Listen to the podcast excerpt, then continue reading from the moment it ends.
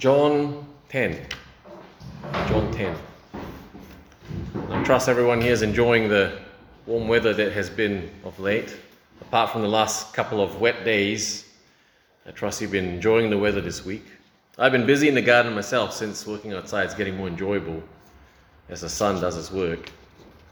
One of the things that I was looking for was one of those multi-tap outlets, because one tap sometimes isn't enough. So like most people these days, I went online, I did a search, read reviews, and decided what I was going to get. When I got to the shop, they had ran out of the tap that I wanted.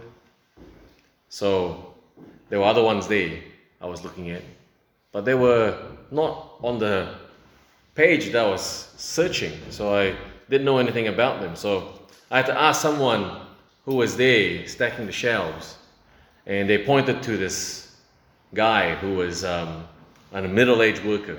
He was a guy there and he was stacking some other things.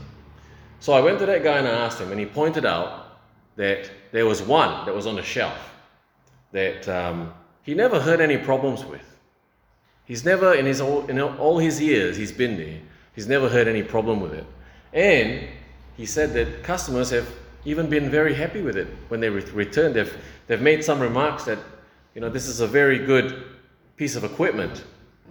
When you come across someone who has that kind of experience and reputation, we tend to trust what they say.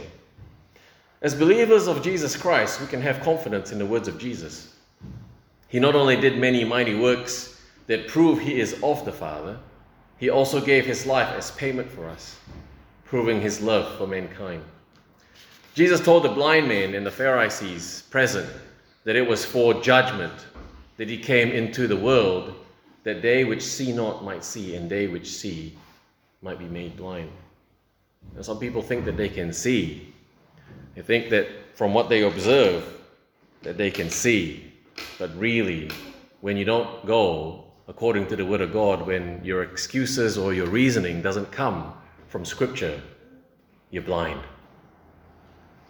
You're blind and confused, and you ask questions or you make statements that don't mean anything. The Pharisees, clearly offended by this comment, replied with a question: are we blind also? The thing about the Pharisees, they always set up things for Jesus. They always try to trap Jesus. They come up with plans and so on and so forth. But in the end, they're the ones that suffer. They're the ones that lose sleep at night. They're the ones that have thoughts that are not profitable for their own growth in any shape, way or form. Not that they were going to heaven because they denied the Son of God. They asked, are we blind also? So the question is this question coming from a place of acknowledgement, or is it coming from a place of hostility? Years ago, a man who was holding an interesting sign saying that Jesus was not the only way to heaven. I remember I saw him in the square one time. And this time when I saw him, I thought, I'm going to have a talk with this guy. So I remember I was sitting beside him in a city square. And initially I tried to get to know him. And then after I got to know him, pleasantries and all, I slowly got into the Scriptures. And I was trying to show him the depraved state of mankind, how we needed redemption. And that's the one thing that people often overlook. They try to attain to a life of holiness without realizing that they're flawed. And it's worse of all, sometimes some of these people, they're church people. Church people can be like that too. They don't realize that they have the information that they deprave, but they don't acknowledge the depraving state of themselves. As I spoke from the Scriptures, I witnessed this man. I was talking to him, and after a while he wasn't really looking at me anymore. He was looking down. I witnessed his head bowed down, listening to the inspired Word of God. Well, at least he appeared to be listening. I think he was listening. And at that moment, I have to admit, my heart was lifted as I contemplated the prospect of a saved soul, a converted soul. And so the time came where I had to tell him about the redemption. I've already told him about that we need redemption, but what is that redemption? So I preached Jesus. Jesus who gave his life so we could be with him in heaven. Immediately, almost immediately, he dismissed me and rejected the good news I told him. You know, at the time, I have to admit I was a bit disappointed. I asked myself, where did I go wrong? Was I too blunt? Did I take too long? Was I just yapping away and, he got bored? But, looking back now, I realized that only God knows the hearts of men. Only God knows whether it was a time of sowing, whether a time of growth, a time of reaping. Jesus says to the Pharisees that if ye were blind, ye should have no sin, but now ye say we see, therefore your sin remaineth. Then Jesus explains, Verily, verily, I say unto you, he that entereth not by the door into the sheepfold, but climbeth up some other way, the same is a thief and robber. The Pharisees, they climb up some other way. They weren't leaders because they loved the Savior that would come and free them from sin. No, they were inclined to do those things because it was profitable for them, and they got into that job or that responsibility through politics, education. But he that entereth in by the door is the shepherd of the sheep. To him the porter openeth, and the sheep hear his voice. And he calleth his own sheep by name, and leadeth them out. And when he putteth forth his own sheep, he goeth before them, and the sheep follow him, for they know his voice. And a stranger will they not follow, but will flee from him, for they know not the voice of strangers. Bear in mind that the blind man is part of this conversation. He is a sheep that recognizes the shepherd's voice. And because of his decision to believe and follow the man who healed him on the Sabbath, he found purpose. He found confidence.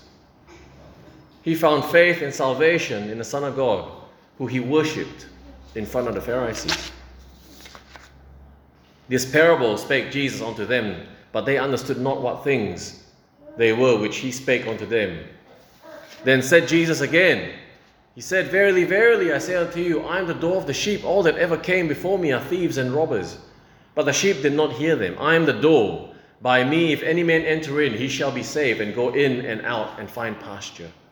The thief cometh not but to steal, to kill, and to destroy. I am come that they might have life, and that they might have it more abundantly.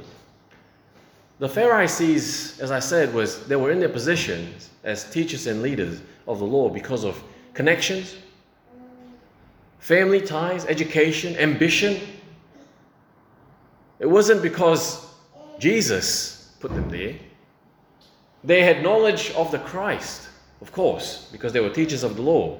But they refused to acknowledge Jesus as the Christ. The mighty works wrought by Jesus made them want to kill and destroy him instead of glorifying. Why? Very simple. Because they wanted to steal his inheritance. They wanted to steal his inheritance. They didn't want to leave it all to God and suffer. Many people don't want to suffer. When they're suffering, they pray for the suffering to go away. They don't look within themselves and ask themselves the question, what can I learn from this suffering? What can I learn from this trial? The same with the woman at the well who said to Jesus in John 4:25, I know that the Messiah cometh, which is called Christ. When he is come, he will tell us all things. The woman at the well was one of the sheep that heard the shepherd's voice. So were the other Samaritans that accepted Jesus as their Redeemer and were saved as a result. I am the good shepherd. The good shepherd giveth his life for the sheep, but he that is a hireling and not a shepherd, whose own sheep are not, seeth the wolf coming, and leaveth the sheep and fleeth, and the wolf catches them and scattereth the sheep. The hireling fleeth because he is an hireling, and careth not for the sheep. I am the good shepherd, and know my sheep, and am known of mine. As the Father knoweth me, even so I know the Father, and I lay down my life for the sheep. Not that the Pharisees were worthy, but even if they were, I don't think any of them would even entertain the idea of being offered as a sacrifice for anyone. You think they want to be offered as a sacrifice for the people of the temple, for those who needed God, who needed redemption? Jesus knows those who believe in him, and he is known to us as our Lord and Savior. Now, whenever you write a CV, you'll always have references. I see Michael nodding there. It's probably written a lot of CVs, haven't you? These are the persons you select to give an account of your work ethic. You write a CV and they give an account of your work ethic when people call them. Trustworthiness, or just what a great person you really are. They can testify to that because they're supposed to know you, and that's why you chose them. Some may put their credentials on the line to endorse you. Here Jesus is saying that he knows the Father and the Father knows him. Then he says he lays down his life for his sheep. If someone you were to vouch for you, if you had a referee to vouch for you, and they said that they were prepared to die for you, they had that much faith in you, you would think that there would be no other better reason to accept you. Jesus is our mediator. He is the one that speaks to the Father on behalf of his children. Even those who were not originally chosen by him in the beginning, as the next passage shows, and other sheep I have which are not of this fold, them also I must bring, and they shall hear my voice, and they shall be one fold and one shepherd. Jesus came first for the Jews, and then here Jesus mentions the Gentiles who will also come to him. The believers from both folds will become one fold with one shepherd. Peter got into a little bit of trouble when he preached to the Gentiles. He entered into a Gentile's house, a Gentile of the Italian band, Cornelius, to share the good news of salvation. And there were people waiting in Cornelius' house, members of his family. And then he got into trouble when in Jerusalem they confronted him. But he said to the apostles and the elders in Acts 15 that the Gentiles by his mouth should hear the word of the gospel and believe. Jesus gave his life for all to come to him and believe unto everlasting life. Therefore doth my Father love me, because I lay down my life, that I may take it again. No man taketh it from me, but I lay down myself. I have power to lay it down, and I have power to take it again. This commandment have I received of my Father. There was a division, therefore, again amongst the Jews for these sayings, and many of them said, He hath a devil, and is mad. Why hear ye him? Others said, These are not the words of him that hath a devil. Can a devil open the eyes of the blind? And it was at Jerusalem, the feast of the dedication, and it was winter. And Jesus walked in the temple in Solomon's porch. Then came the Jews around about him, and said unto him, How long dost thou make us to doubt? If thou be the Christ, tell us plainly. They always tried to get something out of Jesus. They always asked him trick questions because they wanted to trap him. They thought that they had authority over him. But no. Jesus said, I told you, and ye believe not. The works that I do in my Father's name, they bear witness of me. But ye believe not, because ye are not of my sheep. As I said unto you, my sheep hear my voice, and I know them, and they follow me. And I give unto them eternal life, and they shall never perish, neither shall any man pluck them out of my hand. My Father which gave them me is greater than all, and no man is able to pluck them out of my Father's hand. I and my Father are one. When we decide to follow Jesus, he gives us eternal life to dwell with the Father in heaven. And that means that we will never perish. This is the reason Jesus laid down his life. That was the price. When the price was paid, we belong to him. Therefore, no man is able to pluck out us out of his hand. And so when we are saved, you're always saved. You can never lose it, because it's God who saves you. Then the Jews took up stones again to stone him. Jesus answered them, Many good works have I showed you from my Father. For which of those works do ye stone me? The Jews answered him, saying, For a good work we stone thee not, but for blasphemy, and because that thou, being a man, makest thyself God. Jesus answered them, Is it not written in your law, I said, Ye are gods? If he called them gods unto whom the word of God came, and the scripture cannot be broken, say ye of him whom the Father hath sanctified and sent into the world, Thou blasphemest, because I said, I am the Son of God? They wanted to stone him because of what he said. They were supposed to be teachers of the law, so they were supposed to be familiar with the scriptures. They were supposed to be familiar with the book of Psalms. I remember a while ago, long time ago now, when I was in university, I remember being in a lecture theater, listening to a lady talking about how we are all gods. to the speaker. It was a big lecture theater. And it all sounded foreign to me at the time. I remember thinking I wouldn't want that sort of responsibility. You know, having a finite mind, having a finite wisdom, finite thinking, finite everything, finite years. You're finite. How can you be God? You can't be God. We were made to glorify the Creator God. That's why we were made. You can't use something that's made for one thing and use it for something else. It's not going to work right. Nothing's going to go right. And that's why we have the Lord's Word. Not to be gods ourselves. We're not supposed to be gods ourselves. When someone tries to become God, it never ends well. There's a passage in Scripture from Psalms 82.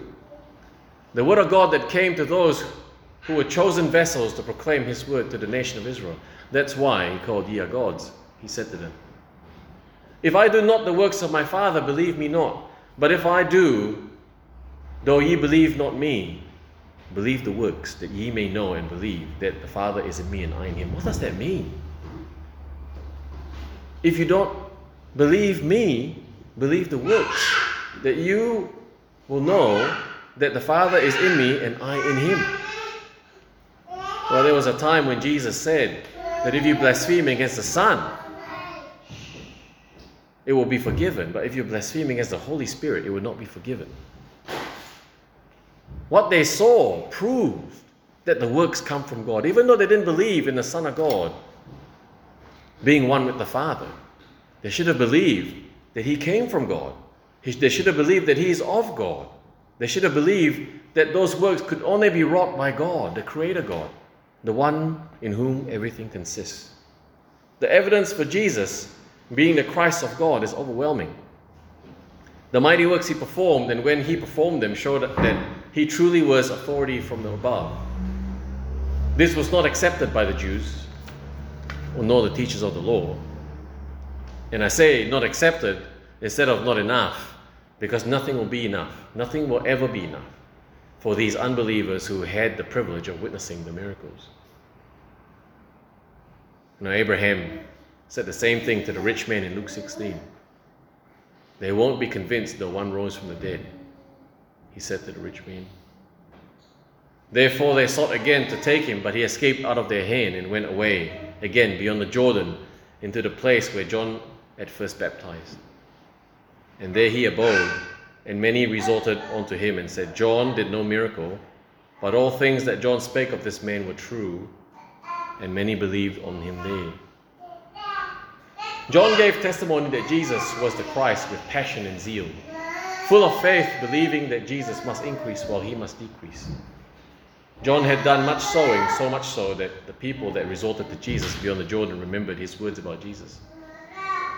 They were the sheep that would hear the shepherd's voice, much like the Samaritan that held on to the prophecy of Jacob, or the Gentiles who had heard the good news in Acts 13, those who were ordained to eternal life. If you've been shopping for fruits and veggies, you probably heard that prices are going up because a lot of them are going to waste, because there's a dire shortage right now, a dire shortage of workers, to do the harvest. In other words, the harvest is plenty, but the workers are few. Philip was one of the 7 elected in Acts 6 when Jesus... And he preached Jesus to the Samaritans. And as a result, many were baptized in the name of Jesus. Then when the apostles heard of this, they sent Peter and John, who prayed over them, and a church was planted. Jesus told his disciples about the will of God who sent him. He said in chapter 4 of John, he said, "I have meat to eat that ye know not of." This is after he shared with a woman. And he said, "My meat is to do the will of him that sent me, and to finish his work. Say not ye, there are yet 4 months, and then cometh harvest. Behold, I say unto you, lift up your eyes and look on the fields, for they are white already to harvest. And he that reapeth receiveth wages, and gathereth fruit unto eternal life, that both he that soweth and he that reapeth may rejoice together. And herein is that saying true, one soweth and another reapeth. I sent you to reap that whereon ye bestow no labour. Other men laboured, and ye are entered into their labours. If you look closely at chapter 4, the Samaritans believed because of the woman's testimony and the words of Jesus. It mentions the woman's testimony and the words of Jesus. Nothing is ever said about the disciples after they went to the city to buy meat. Even after Jesus had preached them those words before. Nonetheless, a seed was planted in the hearts of the disciples as well as the Samaritans. A seed that would grow on good soil. A seed that would someday result in a church being planted. Jesus said, "All power is given unto me in heaven and in earth. Go ye therefore and baptize and teach all nations, baptizing them in the name of the Father and of the Son and of the Holy Ghost, teaching them to observe all things whatsoever I have commanded you. And lo, I am with you always, even unto the end of time," the end of the world. This is the purpose of this church, to make disciples. Disciples who will hear the shepherd's voice through the written word of God. Disciples who are willing to be taught whatsoever Christ has commanded us to do. And His promises that He will be with us until the end. Praise be to God.